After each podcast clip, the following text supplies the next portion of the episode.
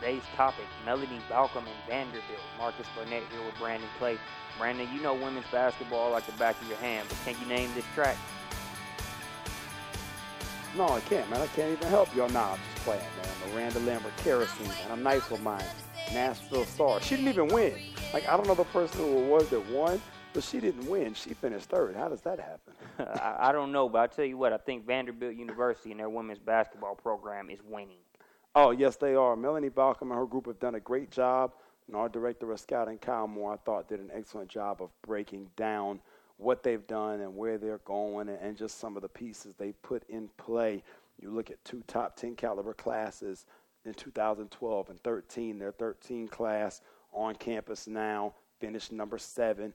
Um, you know, Rebekah Dahlman out of Minnesota. We'll get to Paris Key in a minute. And, and just the things that those types of kids bring. And, and now in 14 right now, sitting at number eight, and they're in really good spot.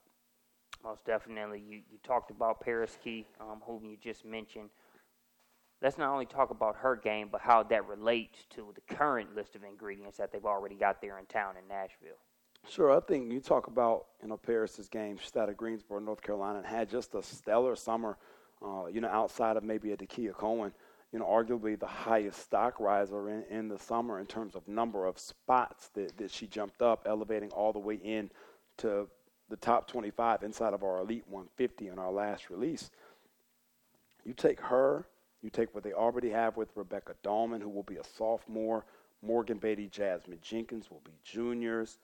Now you start to get the depth at the one and the two, and even a couple other kids that we'll get to in a second, even the three spot and some swing forward stuff. I mean, they just have a lot of waves. They're going to be able to run people at you, run bodies at you, and just make life really difficult for, for everybody that they run up against. They're just going to have a, a, a, lot of weapons at their disposal, and, and Key and Dahlman are going to have a chance, I think, to do something special as a backcourt, maybe be one of the best backcourts in the country before it's all said and done.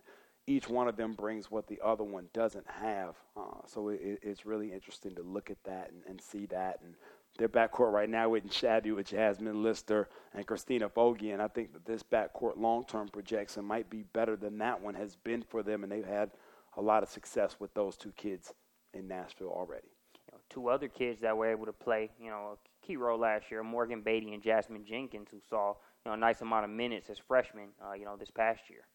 Well, you see those two kids, and, and now we talk about different combinations and different matchups. And know, I thought Jenkins really came into her own late in the season, getting quality minutes and giving Lister some time, and probably will get a little more time this year because of that. Uh, same thing with Beatty, and now you're going to add Krista Reed and Rachel Bell, you know, who could play that 2 3 swing guard spot to that mix. And that's six kids right there, uh, not to mention Kylie Smith, who could play that swing forward, that 4 3 3 4 spot for you. You just have a lot of different weapons.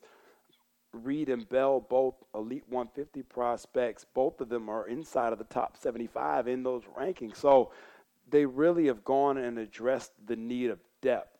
You know, I don't know that they felt like there was any one glaring need in this class outside of, say, point guard. Then from there, it was just best available at each position. Let's get kids that fit the way that we like to play and the things that we like to do and will provide us with the depth that we need. And they've gone out and they've done that with Reed from Mississippi and Rachel Bell from Tennessee, two kids who are familiar to us, EBA campers.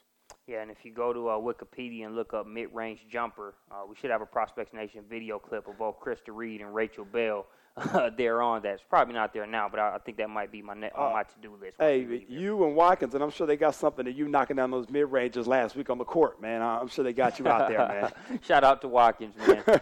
but uh, you know, last but not least, let's also talk about Audrey Ann, uh, Kaylee Ann, Caron Goudreau, and uh, Marquez Webb as well. Well, when you look at, at their games, you know the Goudreau sisters both are originally from north of the border, but have played stateside for the second year now at IMG. Therefore, they're eligible for our Elite 150, and they're in there at 51 and 138, respectively. You start to see the versatility. Those kids are big.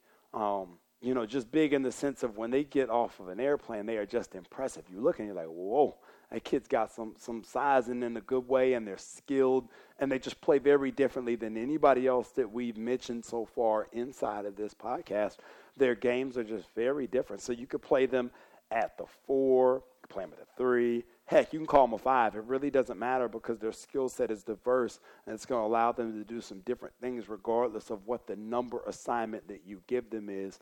And those are two kids that'll be able to do that. Same thing with Webb. You know, you could call Webb, you know, an undersized five player. You could call her a four, whatever it is you want to call her. You know, in 2013, we just called her good. You know, that was a kid that was in the top 25 in her class inside of the Elite 100 and, and for good reason. She was out at USA Basketball this year. She is impactful and, and really will man the middle. Raytia Long will still be around, kind of gives them a feel of a kid like a Webb, a grinder inside. Maybe not the skill set offensively that Marquez possesses, but another body to give them that depth in, in the interior.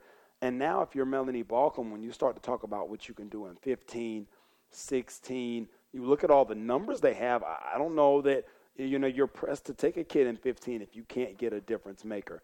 You look at 16, which is very good inside of that state, but then also just in the region surrounding and a lot of quality prospects there. I know that the Vanderbilt staff has been out seeing different kids. I've had some kids hit me up saying that Vanderbilt's been in the gym to see them at open gym and things like that. So they're getting a jump on those couple of classes, and rightfully so. Uh, they're really putting it together. But when you have this type of depth guaranteed and locked in, you can take some shots downfield, to use that football term there, Tennessee Titans. I know you like that one, man.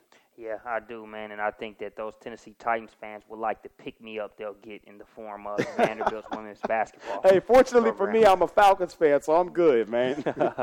no doubt. That'll do it for this Prospect Nation podcast. Thanks for joining us, and we'll catch you back here next time.